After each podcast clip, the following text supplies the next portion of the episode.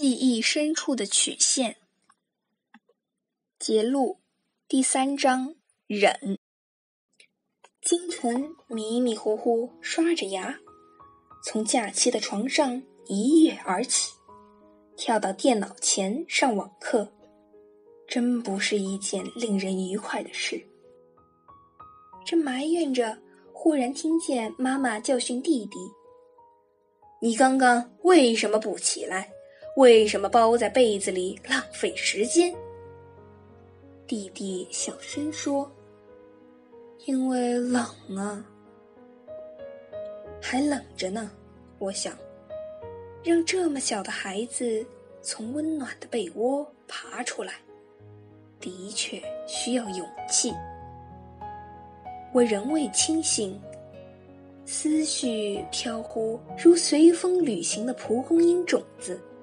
我忽然想起自己，如果再冷一些，该怎么战胜这种可怕的清晨冷意？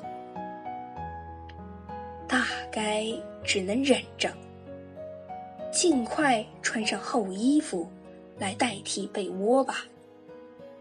谁都没有办法在寒冷的时候从温暖的庇护所探出头，毫无防备的。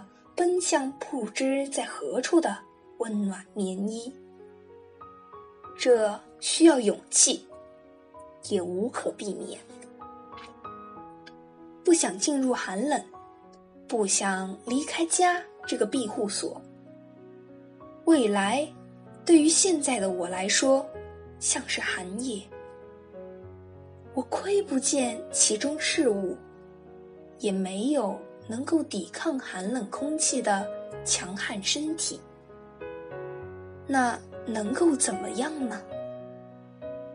这个过程是艰辛的，人人都必须养活自己，于是人人都必须忍受，像是刚从被窝钻出来那样，寒意一瞬间将人包裹。